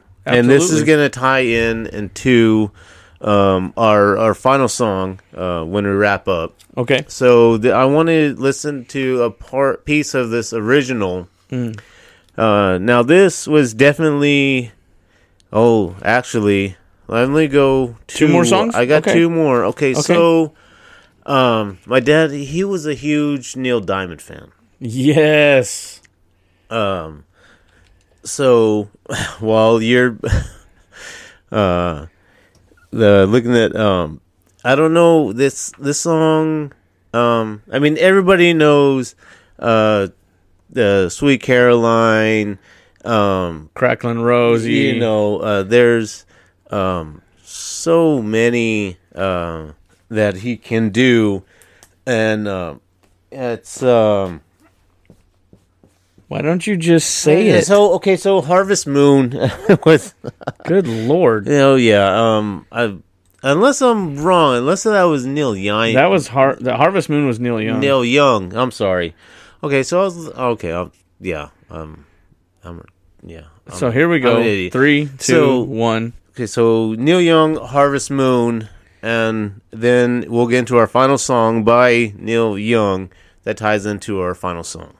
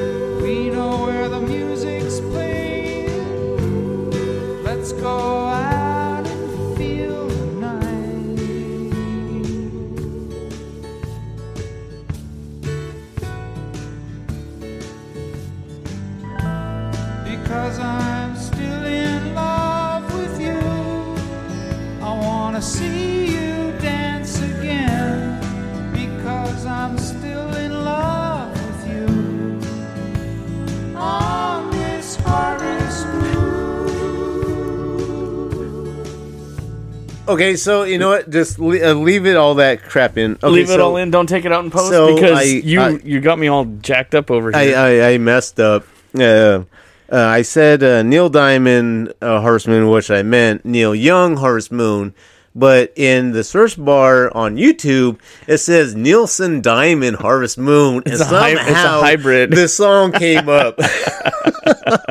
I no, no, that's that's that's funny right there. Yeah, you Oh. got me all jacked up Oh. with that. I'm trying to trying to keep up with you here, and you're like, you got me typing Nielsen Diamond. Nielsen Diamond. Uh, yeah, if if anybody can Google that one, um, yeah, you can probably find uh, our dumbasses on there. Some. Um, so um, here's uh, one of the last songs we're gonna talk about. Uh, you know, my dad was a, a huge Neil Young fan. Um, when I remember hearing the song, um, you know, um, I think I was probably younger and no listen to him. And uh, me and him, we used to go on our trips uh, to the next town over when he lived in, um, you know, the middle of nowhere in South Dakota. Uh, it was about like a 30, 45 minute uh, trip in his truck. And uh, of course, uh, you know, we listened to uh, Bob Seger, um, you know, and uh, I had got my first uh, Metallica album, the Black Album. He was like, "Mijo, go put that in," or uh, would go into town and we listen to um, the Forrest Gump sound- soundtrack, Mm. which we talked about uh, plenty of times. And oh, that's that's probably one of my favorite soundtracks because I don't think there's one sorry song on that whole soundtrack because that's like the whole 60s, 70s, A lot of classics. and that's just you know, uh, but uh, this one, um, now that I'm, I know when I got older and I started listening to it, um, I can, uh, um, you know, it, it. it's it's it's not about what I went through, but uh, it definitely resonates, and um, this is probably one of my favorite uh, Neil Young songs, and um, then our fi- our final song at uh, the end um, is a cover, a kind of a cover of this, but here's the original. So here's Neil Young with "Old Man." Time to pee.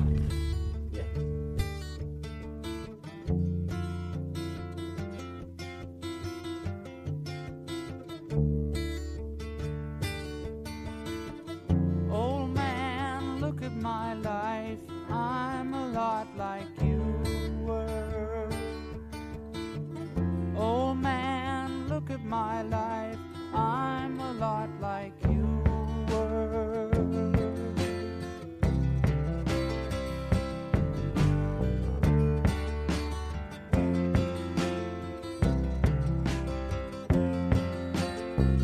Old man, look at my life. 24 and there's so much more. Live alone in a paradise that makes me Love lost such a cost. Give me things that don't get lost. Like a coin that won't get tossed. Rolling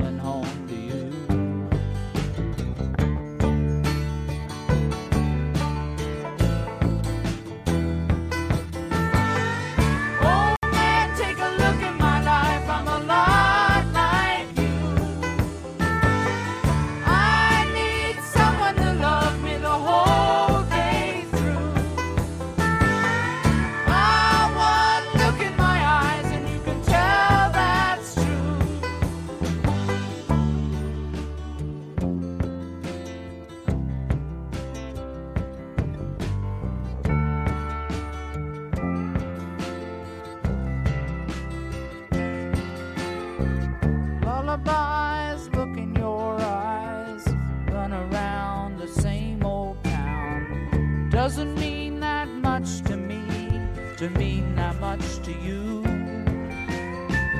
I've been first and last. Look at how the time goes fast. But I'm all alone at last, rolling home to you. Yeah. So, yeah, that was uh, Neil Diamond. Uh, Neil. You I said it again.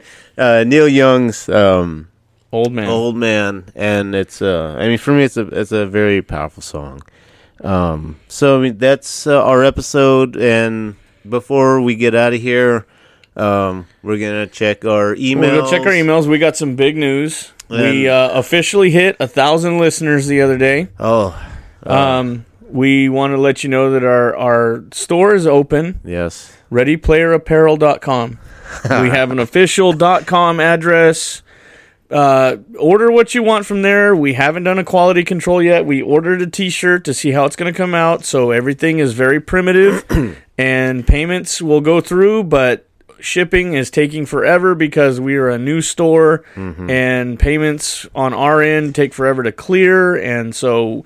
We're a bunch of nobodies selling products right now, but, But- we appreciate if you want to order something, go for it. Yeah, but now we are a small business owners. Yeah, um, we did. We never planned to do this, No. but by popular demand, people kept asking for shirts or Yeah. shot glasses or whatever. So we have it. And, and it was back when we only had like maybe 500 listeners, and now we're over a thousand, and now we're yeah, we're over a thousand. We're really sure. doing it, and um, so we have. Um, I just lost my train of thought.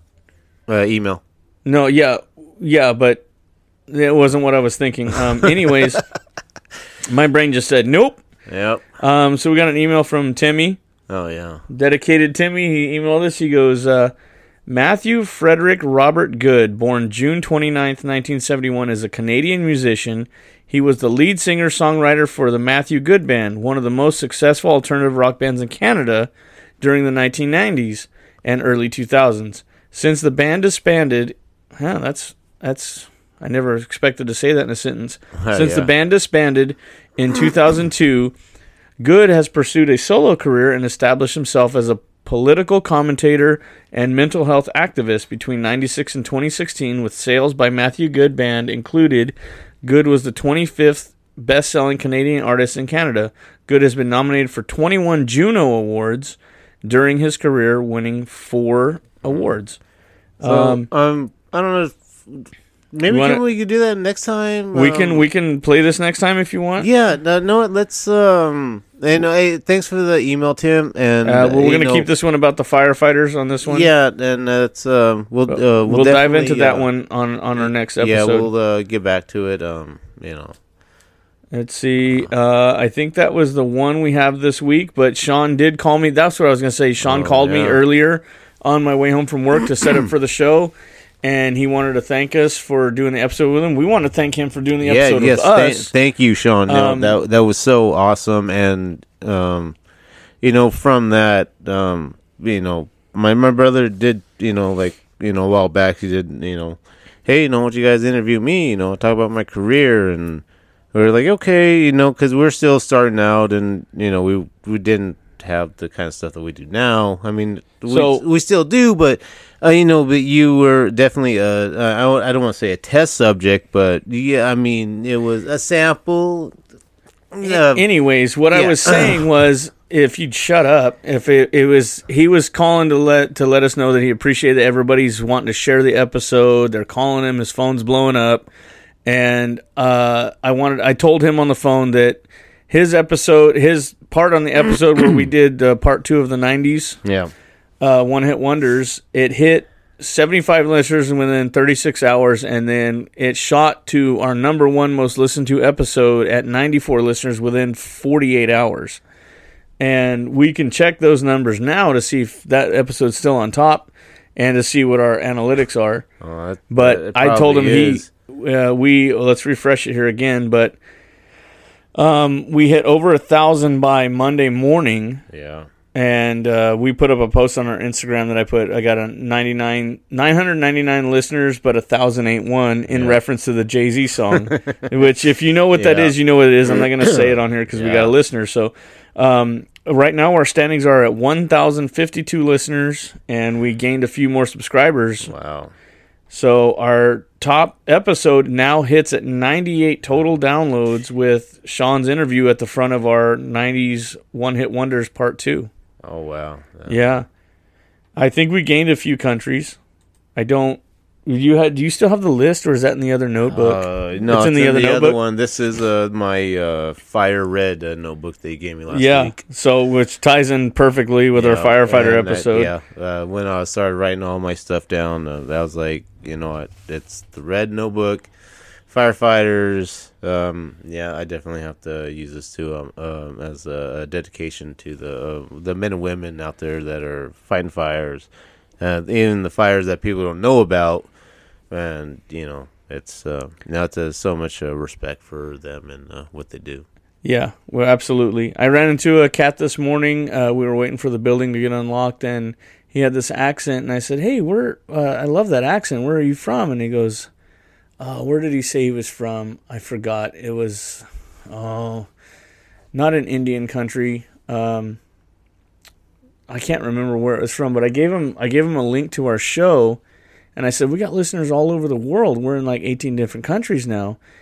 and like it wasn't 20 now. Calcutta. It wasn't Calcutta or something like that. I can't remember where Oh, wow. it was from exactly, but I got his number and uh, I shot him a text with uh, the link to our show in there, and he said he's going to give it a listen. I said, dude, I appreciate that, dude. I would love to have.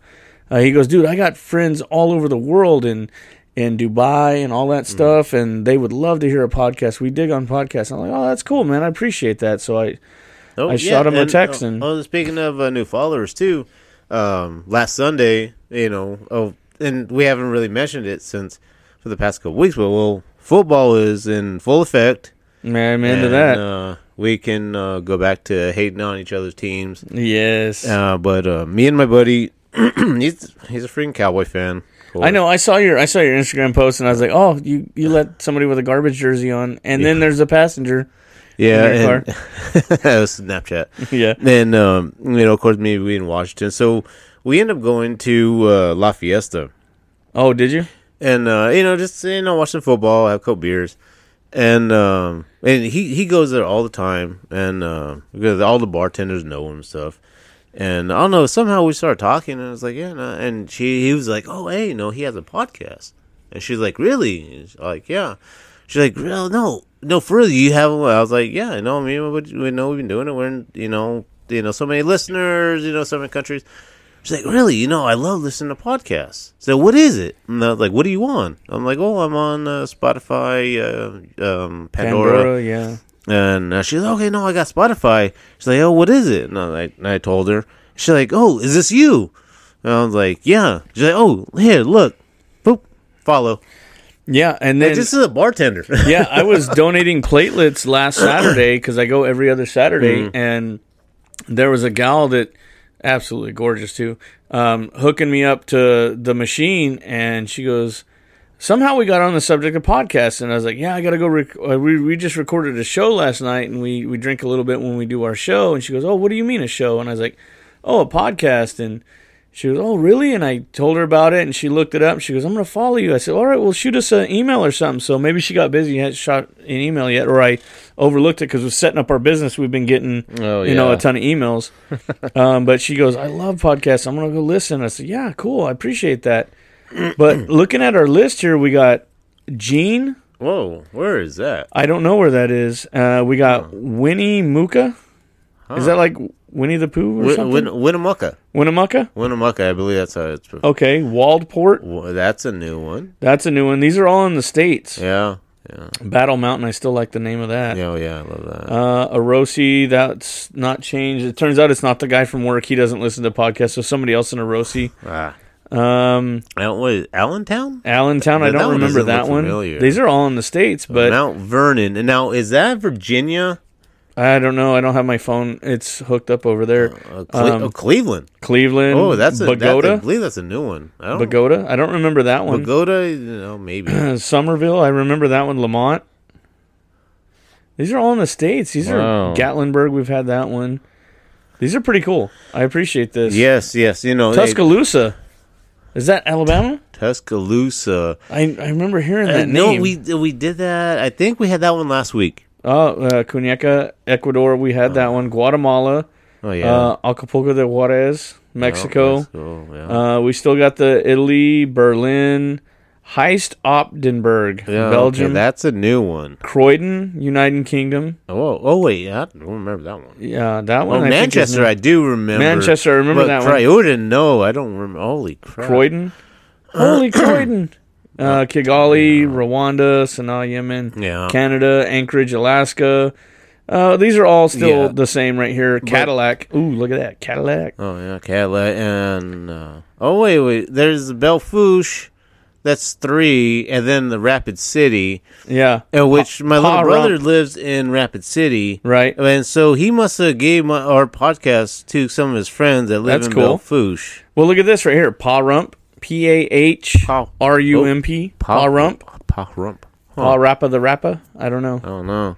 That's a new one. Um, It's what's that? Ames. Ames. Yeah. I don't even know where that is, but I've heard that Jeez. one before. Paraguay. We got Paraguay now. Cayman Islands. We've had those. I think Poland. Sparks, Uh, Nevada. Sparks, been Nevada, there. Visalia, Yeah. Los Angeles, Lemoore. Um, how high are we up in the states here? We got Las Vegas, Fresno. Yeah. Let's see. We got 249 listeners that are locationed off. But dude, we hit a thousand, man. That was one of your goals. Oh my god, it's Now we're gonna go for 2,000. yeah. Um, and you know what? And I, I talked to a couple of my friends, and uh, I I was definitely nervous about uh, doing this episode because uh, I didn't know it was doing another interview, and plus it was something I I wanted to be able to my family to be listening to. Yeah. and uh, I've just been like a nervous wreck all week. 'cause, I mean, I write down stuff, and I just don't know how the interview's gonna go, um, and how um, you know. Plus, uh, you know, with my dad's birthday being um, Sunday, uh, but um, you know, this uh, has turned out. Jerry, thank you again for you know taking the time out of your day and um, you know just talking to us about the firefighting, and um, you know, and then maybe that gave some people uh, you know an inside look on you know. Uh, Something that they took for granted. What you do, and you know something that they didn't um, uh, know about. Uh, so from Ready Player U, I'm Matthew, and I'm Michael. And, cheers, thank you. Cheers and to the we'll see you firefighters. next time. All out there saving lives. And thank you. Woo! Bye. Episode was fire. He didn't have much. A pair of hardworking hands. Everything that I needed, I got it from the old man. With the nine second dream, he drove the red light bandit. And the grease on his hands was the way he commanded. And the life he demanded, it kept us all in a struggle. When he ruled with his fists, it kept us all out of trouble. Wore his heart on his sleeve. By the way that he walked, he taught me how to believe.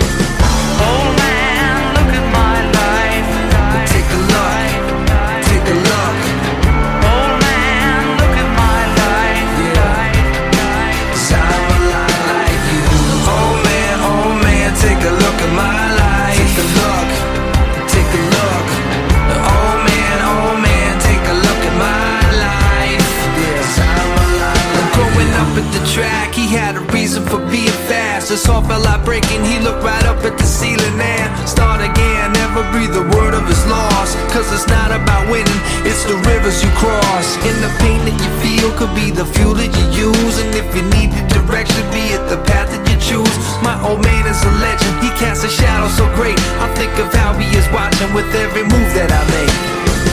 Oh man, look at my life. Take a look.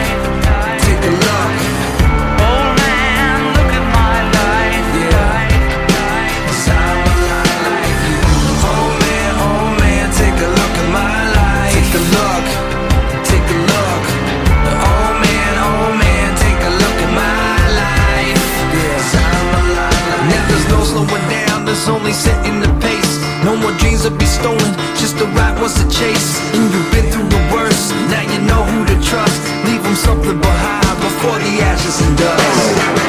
Old man, look at my life. Old man, look at my life.